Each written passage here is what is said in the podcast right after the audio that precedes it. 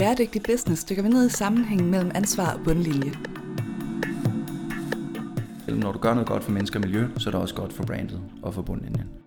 Indlandsisen smelter, isbjørnene dør, og hvis det hele ikke skal gå af helvede til, bliver verdens virksomheder nødt til at tage et medansvar for at skubbe udviklingen i en mere bæredygtig retning. Men kan det overhovedet betale sig at redde verden? Der er i virkeligheden ikke meget, virksomhederne kan i dag, som vi ikke kan gøre selv. Og hvis de ikke forstår det, så bliver deres forretningsmodeller kraftigt udfordret. Lyt med, når iværksætter Steffen Max Hø opsøger en række af landets førende eksperter, der skal hjælpe ham med at svare på det helt store spørgsmål. Kan man tjene penge på at være en ansvarlig virksomhed? Virksomhedernes vigtigste rolle er jo at gøre det her pisse sexet. Hej, mit navn er Steffen Max Hø, og velkommen til Bæredygtig Business. Podcasten, hvor vi tager land og rige rundt og taler med nogle af Danmarks klogeste mennesker om, hvordan virksomheder kan tjene penge på at tage et socialt og miljømæssigt ansvar. I denne episode taler vi med Thomas Kolster, forfatter til bogen Goodvertising og globalt anerkendt og eftertragtet keynote speaker.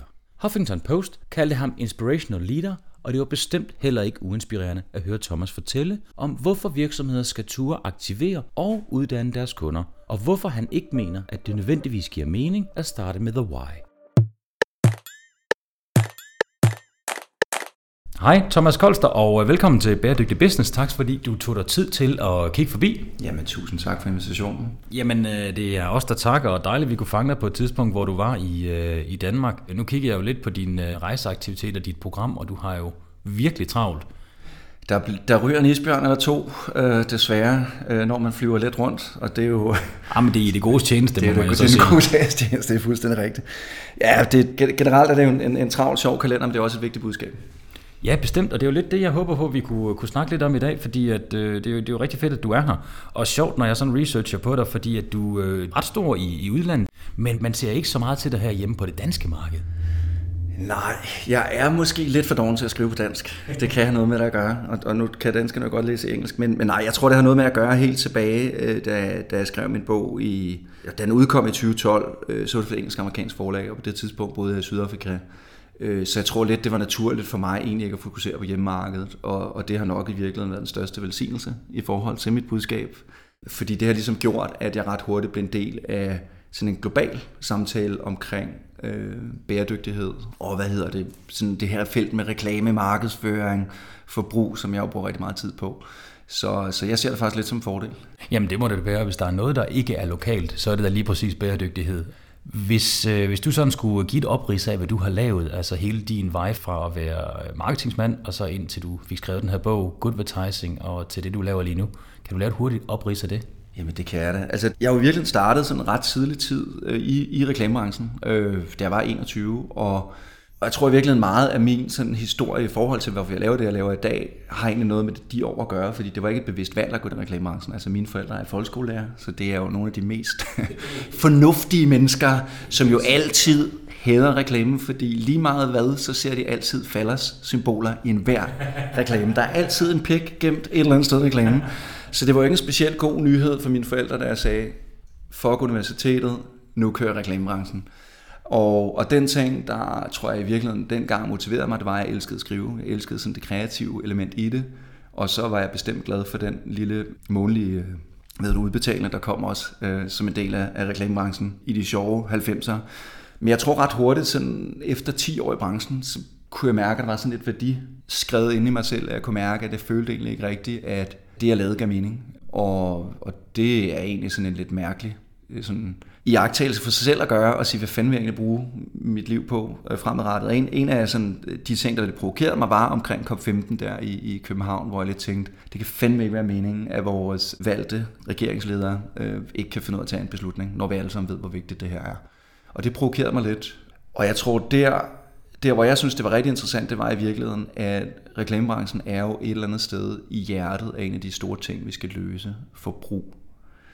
Og, og derfor mente jeg også i virkeligheden, at hvis, hvis vi skal skubbe noget ved den her agenda, så bliver vi også nødt til at tage fat på den måde, vi forbruger, og den måde, vi forholder os til virksomheder på. Og, og det er jo der, hvor jeg synes, branding og markedsføring i høj grad er ekstremt vigtigt. Så man kan sige, at til med mig var, var i virkeligheden to ting. Øh, det var et meget personligt projekt til at starte med, fordi jeg, jeg følte, at der var nogle værdier i mig selv, som jeg ikke sådan helt kunne stå ved branchen. Og så var der også lidt opråb til branchen om at sige, prøv at høre, I bliver fandme nødt til at vågne op til, at der er en anden virkelighed lige nu. Og Goodvertising, det, var, det er også navnet på din bog. Jamen det var i virkeligheden, det startede med at være en bog, men det blev ret hurtigt på en måde en bevægelse, fordi jeg tror folk ret hurtigt i branchen identificerede sig med den. Øh, det som jeg egentlig ikke rigtig havde sådan planlagt til at starte med, det var jo, at bogen var egentlig skrevet til en reklame- og markedsføringsbranche. Men ret hurtigt kom der det her, øh, jeg kalder dem nørder, øh, åbenlyst, med det her nørde-community af CSR-folk og bæredygtighedsfolk, som lige pludselig sagde, hov, det der, du skriver om, er faktisk ret interessant. Så lige pludselig var der faktisk en meget bredere publikum for det. Jeg føler mig en lille smule ramt nu, men det er okay, det er okay. Prøv at, det, er godt at, det er godt at være nørd. Altså nørderne, det er jo altid dem, man ikke skal drille, fordi man ved på et eller andet tidspunkt kommer de kørende i en Tesla, fordi de er bare klogere end alle andre. Det er dem, man kommer til at arbejde for på et tidspunkt. Lige præcis. Så vær sød med nørder. Vigtig, vigtig læring af den her podcast. Og hvad er nogle af pointerne i, i Good Advertising? Jamen altså, i virkeligheden så var det jo et, et på det tidspunkt, der er jo tilbage til, i 2012, og det skal ikke være at kigge tilbage på det nu, der var det måske faktisk lidt for tidligt, jeg skrev om nogle af de her ting, ved at, ved at våge påstå, fordi selvom samtalen havde været der, så var den overhovedet ikke blevet mainstream. Altså bare det at få cases nok på det tidspunkt af den bog til at illustrere, at brands kan øh, være det, jeg vil kalde force for good, altså virkelig gøre noget godt, andet end bare at øh, skubbe produkter. Det, det var ret nyt. Så jeg vil sige, det jeg ligesom har, har prøvet at sige gennem de sidste mange år, det er at sige, at der er i virkeligheden en helt klar sammenhæng mellem, når du gør noget godt for mennesker og miljø, så er det også godt for brandet og for bundlinjen. Øh, dog skal der være lidt advarselsflag der, fordi øh, der var jo en gang, hvor det at have et princip, det kostede penge. Og i dag der er det jo desværre blevet sådan lidt, at mange virksomheder kommer til mig og siger, hey, vi kunne godt tænke os det her bæredygtighed, fordi vi kan tjene penge på det. Og det er forkert et princip vil altid koste penge, og, øh, og det, det er ret vigtigt. Så man kan sige, hvis man ikke altså hvis man ikke er ambitiøs nok, hvis man ikke sætter sine principper højt nok, jamen øh, så, øh, så, så bliver det hurtigt noget mudder. Så din pointe er, at det vil altid koste penge at være bæredygtig for en virksomhed? Nej, det koster penge at have nogle, øh, nogle stærke holdninger. Det, det koster nogle penge at, at ture og at stå frem. Man kan så sige, at i de her tider, så tror jeg, der er mange, der kigger til virksomheder, som har skarpe holdninger, som tør at have en holdning. Og øh, man kan sige, en af de ting, der er sket øh, på bagsiden her for nylig med, med Tesla, og hele den her øh, Cambridge Analytica Facebook-skandale. Den var ikke helt god, kan man sige. Den var ikke helt god, men det, men det sjove ved det var jo, at, at øh, hvad hedder den gode Elon, han gør jo altid spændende ting. Han på bagsiden af det jo uh, trak stikket fra Facebook på Tesla og SpaceX. Og det er jo det, hvor jeg mener, det er jo faktisk en beslutning, som man kan sige, det koster noget. Det, det er faktisk en holdning, som koster ham noget, og det synes jeg er interessant. Altså hvis man som virksomhed regner med, at det altid bare skal være du godt og pengene øh, flyder ind, det er overhovedet ikke det, jeg tror på. Jeg tror, det gælder om at tage nogle beslutninger, som, som, øh, hvor man også risikerer lidt. Det er, jo, det er jo virkelig spændende, fordi øh, vi har også lavet en, en episode omkring øh, CEO-aktivisme og corporate activism. Og det er rigtig interessant hele det her univers med, at der er nogen, der tager nogle beslutninger, som er hævet over bundlinjen, hvor det er, man viser nogle holdninger.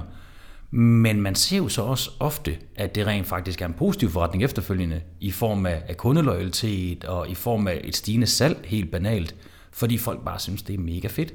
Jamen, jeg er da helt enig, og, og så på det lange bane, ja, øh, og det, og det er jo også interessant, fordi vi vil jo gerne have virksomheder, der har klare holdninger. Altså, hvis man kigger på de fleste surveys, som det er Have as Meaningful Brands, eller, eller kogen, eller hvad kan det er, jamen så, så, så typisk ligger det mellem 70 og 80 procent af folk, der faktisk gerne vil købe ind i en virksomhed, som ligesom står for noget, og som tror på noget. Og i virkeligheden er der jo ikke så meget nyt i det, fordi et brand, og et stærkt brand, handler jo om at være elsket, men i virkeligheden også nogle gange hadet. Og det er jo de brands, som kan noget. Og jeg tror specielt i den tid, vi lever i nu, hvor brands ikke er det, som de siger, de er, men i virkeligheden det, vi fortæller hinanden, brandet står for. Så, så, så brands skal være en del af den samtale, der foregår rundt om et, et bord, som vi sidder ved nu. Og derfor gælder det om at skabe nogle interessante samtaler. Det er der, hvor jeg synes, bæredygtighed er ekstremt interessant. Fordi bæredygtighed jo handler om, hvordan kunne vi tænke os at indrette vores samfund, øh, øh, hvad, hvad er det gode liv, øh, alle de her ting. Og, og det er jo nogle ting, vi snakker om vores hverdag. Der er jo ikke nogen rigtig mange af os, der sætter os for at, øh, at snakke om produkter. Altså jeg plejer oftest at bruge, bruge et eksempel, da, da Always, som jo sælger hygiejnebind, øh, og Always igennem mange år havde jo typisk kørt det her med... Øh, prøv det. Prøv ja, det. prøv det, og sugeevne som en orkan, og alle de her ting. Og man tænker sådan lidt, hold kæft, hvor bare taler de ned til kvinder. Anyways, men det der jo lige pludselig ændrede sig, det var jo, der er jo ikke særlig tit, hvor man på de sociale medier ser en kvinde, der ligesom lægger den der tweet op og Facebook update, du skal købe always, fordi man danser bare natten lang, og man kan bare føle de der vinger, de bevæger sig med ens krop. Den ser man bare ikke længere. Og, øh, og derfor blev de jo lige, lige pludselig nødt til at sige, hvordan kan vi skabe nogle samtaler om noget, der giver mening? Og derfor snakkede de lige pludselig om det her med, hvad er det i den her fase, hvor man er 12, 13, 14 år som pige? Det er en ret usikker fase. Hvordan kan de hjælpe med at talesætte nogle samtaler omkring det at være kvinde? Og det her møde med, med drenge og forventningspres fra drenge, og hvordan, hvordan navigerer man det her øh, space? Og, og der fandt de jo en kampagne, som virkelig gjorde en helvedes masse for øh, P&G Motor Company og Procter Gamble. Så jeg tror især, det er det her med at turde, turde i talesætte noget, som skaber værdi og som skaber samtale. Det er vigtigt.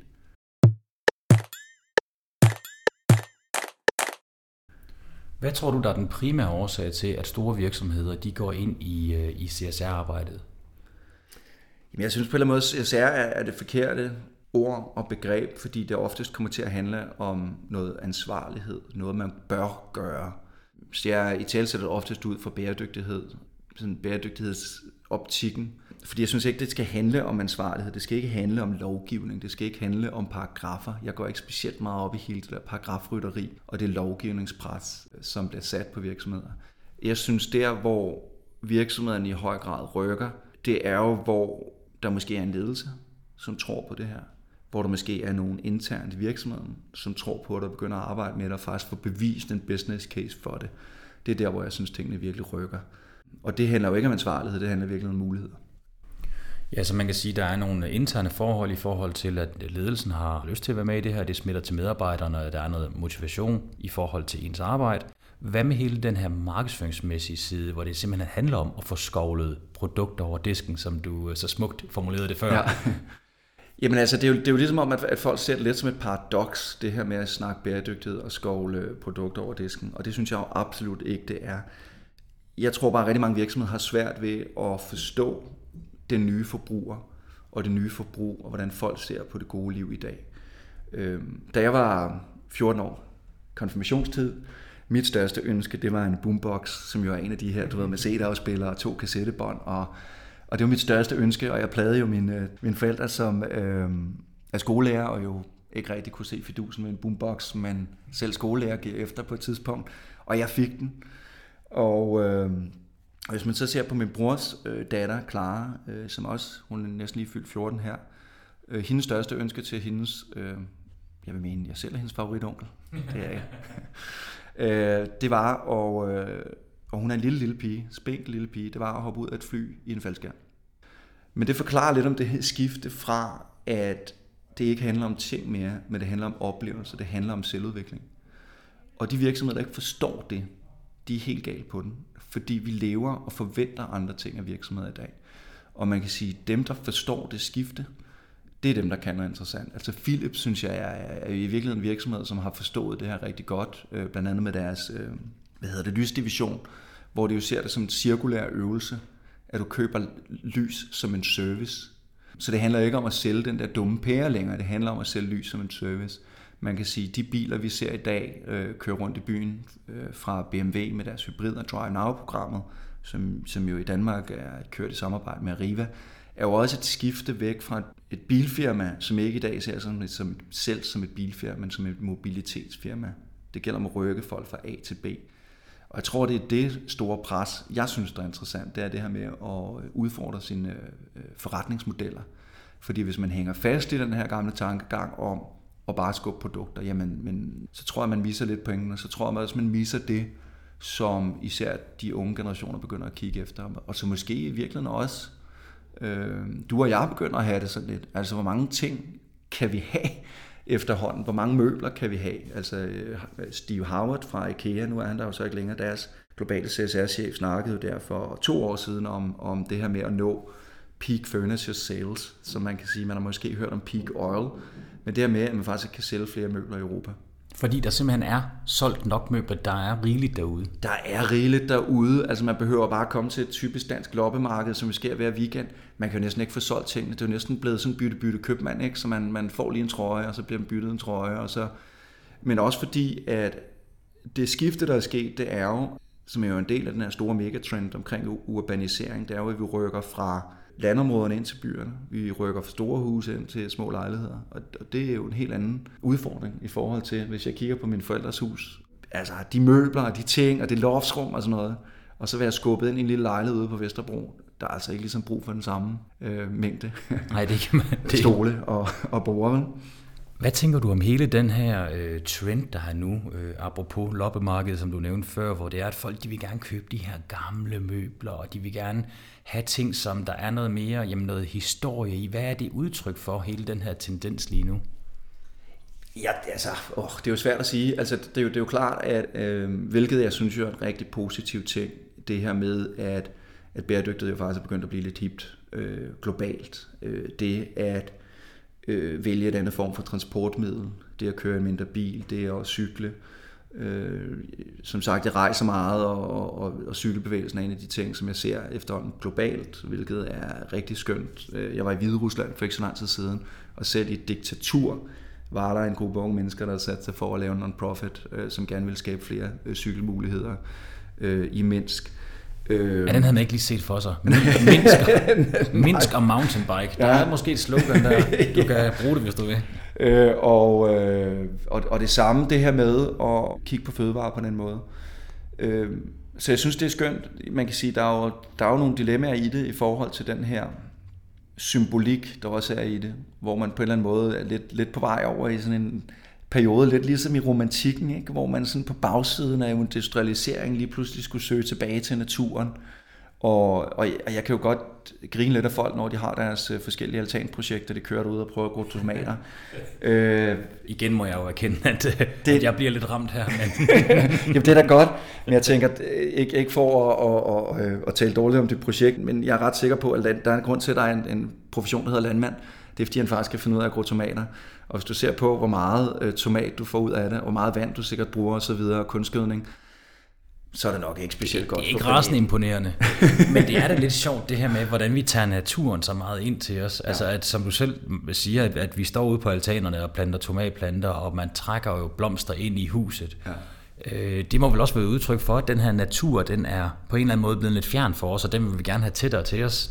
Jamen 100 procent. Det er jo ikke anderledes end, som sagt, jeg, jeg bor i en lille lejlighed ude på Vesterbro, og, øh, og det var da ikke anderledes der for arbejderfamilierne, som havde deres kolonihaver. Det var jo deres mulighed for ligesom at kunne, kunne øh, gro noget grønt. For dem handlede det måske ikke bare om at få noget luft og komme væk fra den her beskidte brokvarter, øh, men det selvfølgelig også i virkeligheden et, et, et, en form for en måde at forsørge sig selv på.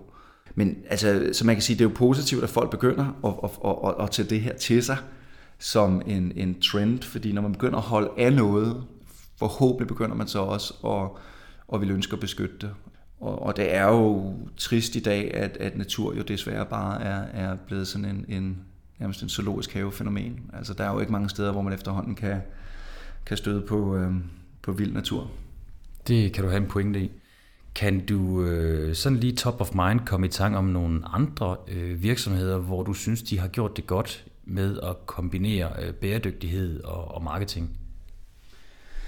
Jamen altså, det, det, det burde jo være verdens nemmeste øvelse i virkeligheden, fordi øh, som, som sagt, så handler det jo i virkeligheden om nogle af de ting, som vi i forvejen holder af at diskutere. Så, øh, så for virksomheder er det jo virkelig et spørgsmål om at finde ud af, hvad er det for nogle emner der, som man ligesom kan tabe ind i, og hvor er det, man i virkeligheden måske kan kigge på nogle produkter og services, som ligesom leverer ind i det her.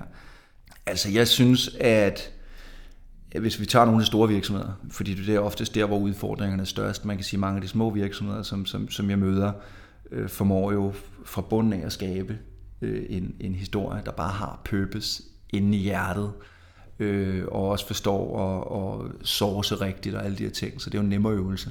Altså hvis du har med et, sådan en, en kæmpe tanker at gøre, så er der meget, der skal vendes rundt, og det kan være rigtig besværligt. Det er klart, de har en kæmpe omsætning og en forretning, der er bygget op omkring, at de shopper alle mulige steder rundt i verden. Det er mega komplekst. Det er selvfølgelig noget mere komplekst end en virksomhed, der er er født med purpose i hjertet, som du siger. Lige præcis. Altså, jeg, jeg synes jo, en af dem, som jo, jeg synes faktisk gør det godt, og ikke bare hviler på lavbærne, er jo faktisk uh, Interface. Og det synes jeg faktisk, fordi at... at Interface, det er den her øh, gulvtæppe virksomhed. Gulvtæppe virksomhed, ja, det er præcis. Som er verdens største, så vidt jeg lige husker det.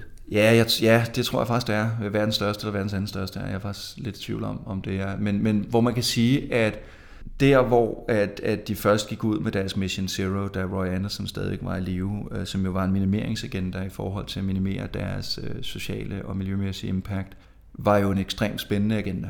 Og den kunne man jo sikkert godt have sagt, jamen fantastisk, og, og det er nok, øh, hvor de så sidste år lancerede det her, der hedder The Climate Take Back, hvor de ligesom siger, at vi bliver nødt til at være en regenerativ forretning. Vi bliver simpelthen nødt til at udbedre den skade, vi har gjort.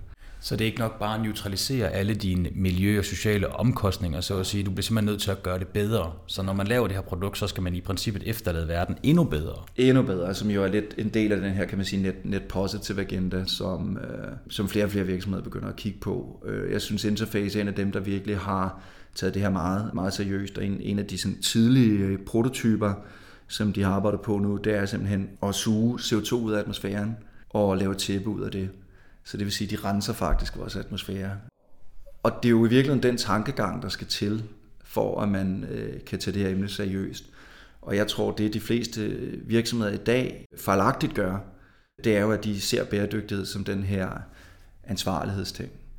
Og, og jeg tror, den fælde, der ligesom kommer til at ske, det er, øh, jeg så mange virksomheder der i 90'erne ikke kunne finde ud af det digitale. Og kom for sent ombord på det her digitale øh, supertog, der bare har bulleret derudad.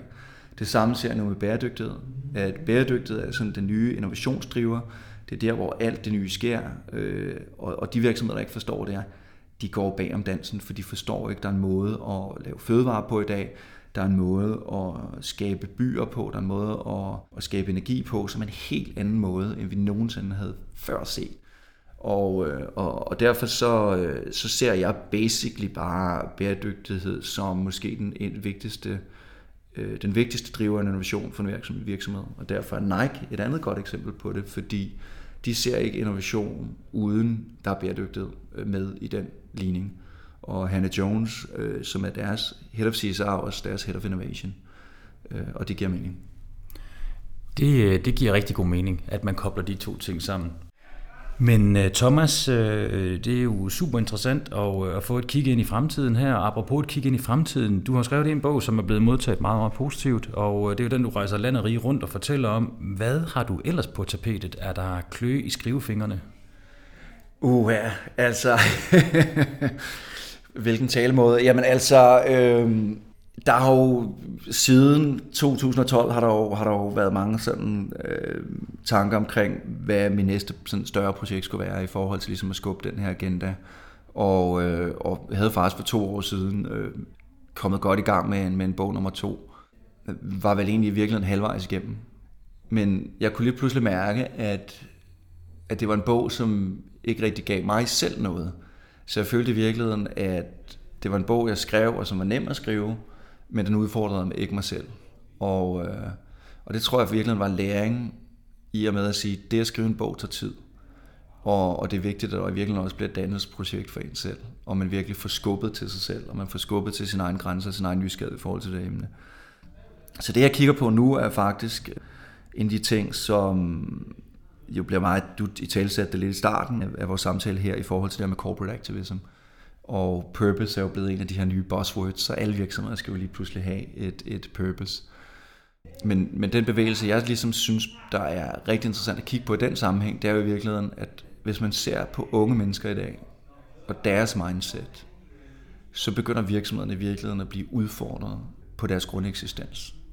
Fordi hvis vi tager en virksomhed som Ben Jerry's, som jo er ejet af Unilever i dag, Øh, det var jo startet øh, af Ben og Jerry, som jo i virkeligheden havde et, et ret klart purpose dengang, som jo handlede om at lave øh, the best possible ice cream in the nicest possible way, som jo var en, en, en rigtig fin grundidé øh, for de her to herrer. Men man kan sige, i dag, og uden at fornærme nogen, så vil jeg sige, Ben Jerry's, altså, det er da en okay industrialiseret is, men altså, jeg har jo måske en italiensk ismager lige rundt om hjørnet.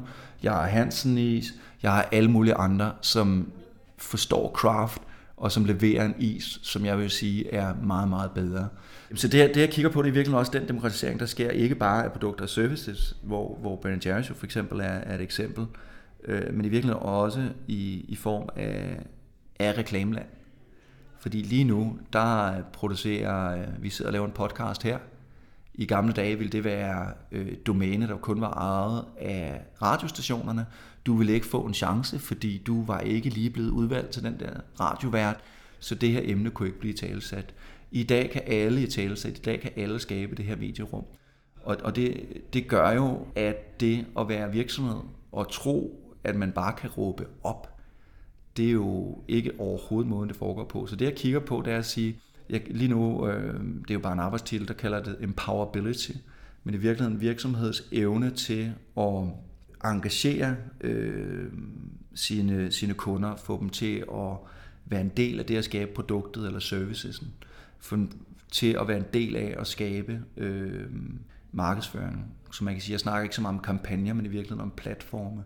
Så det at du skaber en platform, øh, for dine kunder, hvor de skaber markedsføringen. Et eksempel kunne være den her Movember Movement, hvis I kender den, hvor du gror et overskæg i november for at støtte øh, eller gøre opmærksomhed på prostatakræft. Prostatakræft. Lige præcis, ja. Og det er ret sket, fordi de har virkelig bare skabt en ramme, som alle kan tage del i. Og de har virkelig været en af de hurtigst voksende NGO'er i dag, en af de 100 største NGO'er i verden. Netop fra at frigive sig fra det her byråkratiske måde at tænke på, men i virkeligheden forstå det her nye demokratiserede markedsplads. Og der er rigtig mange eksempler på det her, så det er sådan den måde, jeg kigger på det på, og også siger, det her med som virksomhed at tro, at og vores purpose, det er så pokkers vigtigt. Ej, basically, jeg er fucking ligeglad med jeres purpose som virksomhed. Det, der betyder noget for mig, det er mit purpose. Hvad er det, jeg vil som forbruger? Hvordan kan I som virksomhed hjælpe mig til at nå det, jeg gerne vil? Og det er en helt anden måde at starte dialogen på. Så det er ikke det der Simon Sinek, begin with why, som virksomhed, fordi det er det, er det jeg vil, der er vigtigt. Og de virksomheder, som jeg tror bliver succesfulde i fremtiden, det er dem, der kan hjælpe mig på den her rejse fra det, jeg vil, øh, til faktisk at, at, at hjælpe mig med at, at nå det. Øh, så det er en helt ny måde at kigge på purpose. Det harmonerer jo også meget godt med, med det, du starter med at sige med, at dit brand er ikke det, som du synes, det er, eller det, du siger, det er. Det er det, som andre siger, det er. Lige præcis. Så det handler meget om at få engageret ens kunder i at komme ud og, øh, og i talesæt øh, hele historien. Ja, men også at åbne spillepladen på produkt- og servicesiden. Øh, så jeg kigger virkelig på hele marketingmixet med den her øh, nye bog. Øh, fordi der jo sker den her demokratisering, og den bliver man simpelthen nødt til at tage seriøst. Fordi alt bliver ligesom sådan, alt eksploderer lige for tiden i forhold til øh, øh distributionsplatforme, øh, i forhold til, øh, altså man kan se bare antallet af folk, der starter ting op på alle de her forskellige platforme, om det er Kickstarter eller væksten inden for Airbnb. Så vi er jo bare en markedsplads i dag, og, og det er det, jeg synes, der er interessant. Men jeg synes også, det er rigtig interessant det her med, hvordan man som virksomhed fjerner fokuset som bliver en rigtig navlepillende øvelse, der handler om, at vi øh, sparer så meget vand, og vi gør det, dit og dat. Men i virkeligheden får fokus på sine kunder og siger, hvad er det egentlig, vi kan gøre i forhold til at hjælpe dig til et bedre liv. Øh, og det er den dialog, jeg synes, der er vigtigt, fordi by the end of the day, så tror jeg, at vores fokus har været på, at der findes øh, nogle få magtfulde institutioner, som har haft et fast greb omkring alt. Og i dag, der smuldrer det væk fra dem, så de begynder stille og roligt at miste magten. Og når man begynder at miste magten, så er der to ting, man kan gøre. Man kan desperat klynge til den, hvilket oftest ikke er en speciel god måde at holde fast ved noget. Eller man kan begynde at sige, måske skal vi prøve at se på, hvordan vi kan give lidt af det her fra os, og prøver at være i bedre dialog med vores kunder. Og, øh, og det synes jeg er et rigtig interessant magtspil at kigge på.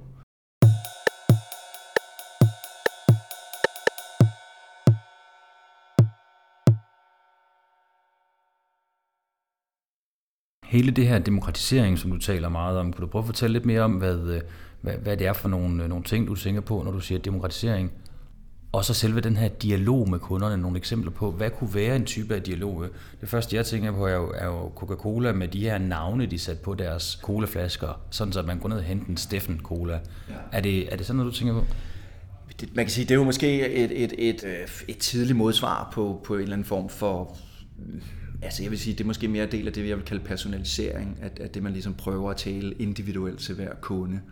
Øh, så man kan sige, jo, det kan sagtens være en del af den rejse. I virkeligheden arbejder med sådan fire små skridt på den her, øh, i forhold til det her empowerability, og man kan sige, det, det er klart, det er det første skridt hen imod at faktisk tage sine kunder seriøst. Øh, Jeg vil sige, i, i forhold til forretningsmodeller, en af dem, jeg har kigget rigtig på, meget på og, og også talt om tidligere, er et, et, et svensk startup, kan man sige, øh, af en, der hedder Marie Delacroix, som ville gerne arbejde i Starbucks, fordi hun troede på Howard Schultz, den her øh, Making a Better Community One Cup at a Time, som jo var hele grundessensen af Starbucks og i forhold til deres purpose og alt det her. Øh, hun fik så heldigvis ikke et job i Starbucks, hun havde blåt hår, så det, man kan åbenbart have alle mulige farver. Så gik den ikke? Nej, blåt hår, det er ikke lige det, som Howard har lyst til at have. Øhm, men det skal vi være ret glade for, fordi som modtræk, så, så startede hun så det her, der hedder Wheelers Café, som i virkeligheden er nogle øh, cykler, nogle sådan kaffecykler, som enhver, der så har lyst til og, og er passioneret omkring kaffe, så kan købe, og så være en del af den her Wheelers movement. Og når man ser på hendes grundfilosofi som virksomhed, så er det at gå op imod de her store mastodonter og siger, fuck dem, det er vigtigt, at vi unge mennesker, de her sultne eco-entrepreneurs, får en mulighed for at skabe et nyt fundament, som giver øh, velstand til alle. Øh, og det er ret, ret interessant. Og, øh, og de har vokset ekstremt hurtigt på tværs af, af lande. Og også fordi, hvis man ser på en Starbucks-model, jamen så et franchise koster måske små 500.000 US dollars. Det har jeg ikke lige liggende på kistebunden, hvor en Wheelers måske koster 5.000 US dollars. Så alle kan lige pludselig være med. Og det er mere at tænke de her måder, også hvis man tænker skalering. Det at skalere en forretningsmodel, der koster 500.000, bare som chip-in, det tager tid. Det at skalere noget, hvor det er 5.000 dollars, er meget, meget, meget hurtigere, så væksten er meget hurtigere. Og sådan noget synes jeg er pisse interessant. Men, men, men det, er også, det er jo også lidt, det jeg synes der er rigtig interessant, det er jo, at tingene kører på en eller anden måde i nogle cykluser. Og man kan sige, igen er det jo ligesom om, at vi, vi, vi kommer tilbage til en tid, hvor det at, at passe på sit community, det at være en del af sit community, som jo meget den her globalisering måske til tider har fjernet vores fokus fra. Det har jo været, at man troede, at produktionen skulle samles et sted og hele tiden rykkes rundt, hvor det var allerbilligst og billigst kun men på pris, fordi der er sociale og miljømæssige omkostninger, som man ikke tog med ind i den ligning. Og det er jo der, hvor at man i dag begynder at kigge på, øh, jamen, hvad betyder det egentlig for en sammenholdskraft? Øh, hvad betyder det egentlig, at, at vi jo virkelig også skal have noget at lave? Det, jeg synes jo, det er fantastisk, at jeg i dag kan gå ned og støtte en, en mand på Vesterbro, som elsker at lave italiensk is. Og det synes jeg, der er fantastisk øh, fordi jeg støtter hans purpose. Jeg får en meget bedre is, end øh, at støtte en eller anden ansigtsløs mastodont øh, et eller andet sted. Og jeg tror, det er noget, som rigtig mange unge i dag kan forholde sig til. Og det er ikke, fordi vi skal ryge over i sådan noget No McLean, No Logo. Jeg tror faktisk, vi rykker videre fra 90'erne, fordi i dag er den magt begyndt at, at chippe over til vores fordel. Fordi der er i virkeligheden ikke meget, virksomhederne kan i dag, som vi ikke kan gøre selv. Og hvis de ikke forstår det, så bliver deres forretningsmodeller kraftigt udfordret. Det er jo en super spændende tanke, at virksomhederne er, på grund af den her demokratisering, er så tæt på deres kunder, at de decideret taler en til en med dem. Det må alt andet lige også udfordre den måde, som man laver marketing på. At det er jo en, en helt anden måde. Du kan jo ikke bare smide plakater op længere, eller købe øh, annoncer og den slags ting. Det er jo svært at komme ud og tale til så mange forskellige mennesker, forestiller jeg mig. Men det er jo også der, hvor jeg synes, det er, det er jo der, hvor det gode brand, eller det stærke brand, bliver skilt fra det knapt så stærke brand, fordi jeg tror, i de her tider, hvor at en, en hver 12-årig pige øh, har en Instagram-account og i virkeligheden er ret bevidst omkring, hvordan man i scene sætter sig selv og hvordan man reklamerer, det er lidt et andet markedsplads at operere i, og det jeg synes, der er ekstremt spændende, det er jo det her med, at, at de, de stærke brands, dem forstår man og kan i tale sætte. Når der sker de her sociale medie hvad hedder det, øh, fejl, hvor en ansat har kommet til at skrive eller andet, eller, så er det jo oftest, fordi det brand ikke er specielt stærkt. Fordi jeg tror, hvis vi ser på et brand som Red Bull eller Tesla, eller, så ved vi jo godt, hvad det brand står for, og det er ikke specielt svært at talesætte det selv for, selv for dig og mig, kan vi måske godt forstå at klæde det her på. Så, så det er jo virkelig blevet en tid, hvor det at investere i sit brand er blevet ekstremt vigtigt, fordi basically de fleste produkter er generiske, så det eneste, der ligesom står tilbage, det er i virkeligheden det her brand. Og hvis man ikke kan forstå og løfte det, og få forbrugerne til at elske det, og få forbrugerne til at, at have lyst til at være en del af det, jamen, øh, så, så er det et farligt sted at være. Man kan sige, Øh, en, en af de øh, undersøgelser, øh, som, som også Harvard's Meaningful Brands har lavet de sidste par mange år, det er det her med at tracke, hvor, hvordan folk ser på, på de her store virksomheder. Og, og det skræmmende ved det er, at øh, størstedelen af forbrugerne i dag er faktisk ligeglade med, om verdens store brand, om halvdelen af verdens store brands er der i morgen eller ej. Så det er jo en kæmpe udfordring i forhold til de her virksomheder, som investerer milliarder i at bygge de her brands op. Så vi går en spændende tid med. Hvordan kan det være, at de er ligeglade med de her brands? Altså er det simpelthen fordi, de ikke har gjort det ordentligt? Jeg tror, der er rigtig meget, der, der lige nu gør det svært at øh, operere i, i, i den her marketingverden. Altså man kan sige, der er jo sket en digital revolution, som ikke særlig mange har været gode til at omstille sig til. Øh, dem, der har, har tjent mange penge. Ja, det må man sige, og nu det samme med, med nogle af de her bæredygtighedstematikker, som vi snakker om. Øh, så jeg tror bare, at, at, det der sker, det er, at folk ikke rigtig føler, at der er den relevans længere. Og sådan er det jo nogle gange med brands. Der er nogle brands, du vokser fra, fordi man ikke føler, at de talesætter den livssituation, du er i. Og, øh, og, og det tror jeg, der er rigtig mange, øh, tror, der er rigtig mange grunde til. Det er også derfor, for mig er det rigtig vigtigt at få virksomhederne refokuseret over på deres kunder og, og på de vigtige samtaler, man kan have. Og det er jo der, hvor at grunden til, at jeg er pjattet med bæredygtighed, det er jo fordi, at for det første, så er det jo den her innovationsdriver, men derudover, så synes jeg også, at bæredygtighed handler om alle de her vigtige samtaler, øh, som, som skaber øh, det gode liv for kunderne. Men som udgangspunkt, så tænker jeg også, at jo mere aktuelt det bliver, og det gør det jo i takt med, at der er flere og flere folk, som kan se, at klimaforandringerne er en udfordring, så må det også blive mere aktuelt for forbrugeren, at virksomhederne løser det her problem. Altså jeg tror jo lidt, at, at desværre så det her øh, klimaskræmmebillede, som jo mange år var sådan den drivende dialog for virksomhederne, jeg tror ikke, det er det, der er interessant. Altså jeg tror tværtimod handler det om at gøre det her øh, spændende, sjovt, engagerende. Altså fordi markedsføring i sidste ende handler jo om at skabe en, en aspiration, noget du ligesom sådan vil have. Og, og der er det jo måske i begyndelsen af noget af det her, øh, den her tidlige bæredygtighed, der var det sgu også nogle lidt, øh, hvad skal man sige, øh, substandard produkter, der kom ud på markedet til at starte med. Men i dag er der jo masser af muligheder. Altså prøv at tænke, hvad, hvad Adidas i dag laver i forhold til øh, sko, der er, er lavet af, af, af plastik fra havene, øh, helt nye måder at lave tekstiler på og dyes på og sådan noget. Så der sker jo ekstremt meget på den her agenda, som er, er attraktiv. Teslaen er jo en skide attraktiv og spændende bil. Så, så der er jo sket meget siden de her dage med Ellerten, som vist også døde en, en hurtig død. Øh, så, så, så virksomhedens øh, vigtigste rolle er jo at gøre det her pisse sexet. Og, øh, og jeg tror, vi er på vej til at, som vi snakkede om tidligere, det her med, at det begynder faktisk lidt at være en trend.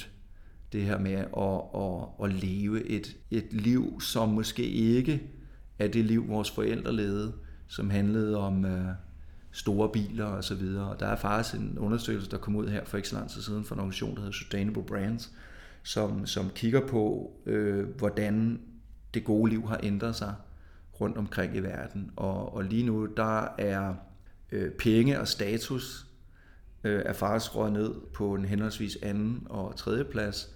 Og det vigtigste lige nu, det er, øh, jeg tror, de kalder det balanced living. Men det her med at leve et liv, der er mere balance. Og, og måske er det virkelig ikke rigtig mærkeligt, fordi man kan sige, at der er jo, der er jo fandme sket meget siden gode gamle Maslows behovspyramide. Vi har ligesom alle de ting, vi skal bruge. Så i dag, så tror jeg, som jeg sagde med det her lille eksempel med Clara, det handler meget mere om selvrealisering.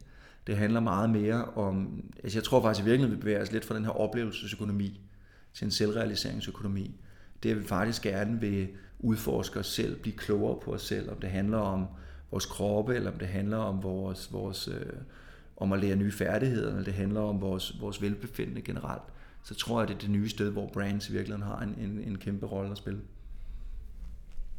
Det er, er virkelig, virkelig spændende, og det giver rigtig god mening, at øh, det her med, at man motiveres mod, at det skal være noget, man har lyst til, frem for noget, man ikke har lyst til, apropos klimapolitik, at hvis man skal have samlet folk, og have folk om bag ved dit brand, og have bag ved din virksomhed, så skal det være imod noget, de gider, og ikke væk fra noget, som ikke giver mening for dem, når et, et skræmmebillede.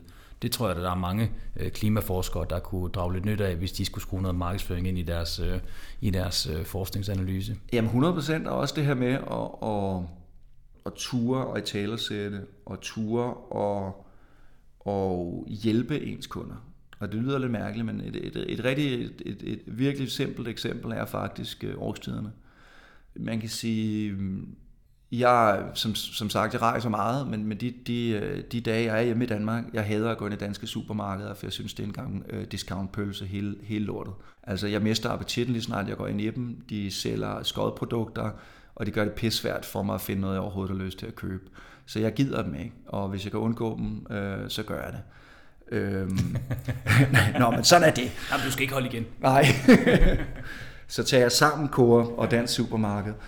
Men det, det, jeg faktisk køber ind i årstiderne, det er igen ikke produktet. Jeg køber ikke deres grøntsager, selvom det er nogle gode grøntsager og altså gode frugter. Det, jeg køber ind i, det er uddannelsen. Så for mig, så køber jeg deres vegetarkasse, og der, eller deres veganerkasse, og jeg køber ind i det her, når jeg opskrifter kommer.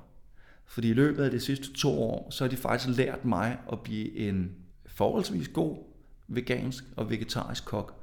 Så de har taget mig på en dannelsesrejse, som i dag gør, at jeg faktisk nu kan begynde at være lidt kreativ i køkkenet, når det kommer til, til vegetarretter. Og jeg er jo dybt taknemmelig, fordi jeg føler, at, at de har skubbet til mig, de har givet mig noget værdi, som er meget større end bare den her lille grøntsag. Fordi da de startede med de her kasser ved Gud, så fik du en knoldcelleri med, og du tænkte bare, dammit, jeg ved ikke, hvad jeg skal gøre med knoldcelleri.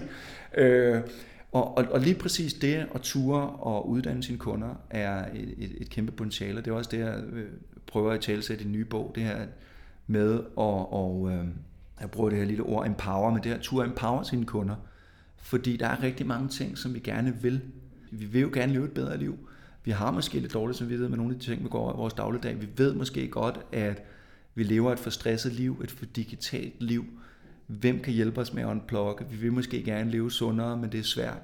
Og de virksomheder, som står der og siger, vi vil gerne hjælpe dig med på den rejse, det er jo en, en ekstrem stærk platform at eje. Øh, og jeg tror, der er masser af muligheder for virksomheder i dag, og ligesom at, at, at finde de små kontaktpunkter, de hjælpepunkter. Øh, og, øh, og det er også derfor lidt, at, at for mig den, den, den nye bog nu er virkelig et lystprojekt, men det er virkelig også et dannelsesprojekt for mig selv. Det lyder rigtig spændende, og noget vi, øh, jeg i hvert fald vil glæde mig rigtig meget til at læse. Ifølge Thomas vil det altid koste at have principper, men med den øgede demokratisering af markedet og det ændrede fokus hos den yngre generation, lyder det til, at det kan blive svært at slippe udenom. Mange tak fordi du lyttede til Bæredygtig Business, og husk du kan finde os på 3R Kontor eller der, hvor du henter din podcast. Og så er vi forresten kommet på Facebook, hvor du kan finde os og skrive til os, hvis du har spørgsmål eller forslag til gæster, vi burde tale med. Mit navn er Steffen Marksø, og jeg håber, vi lyttes ved.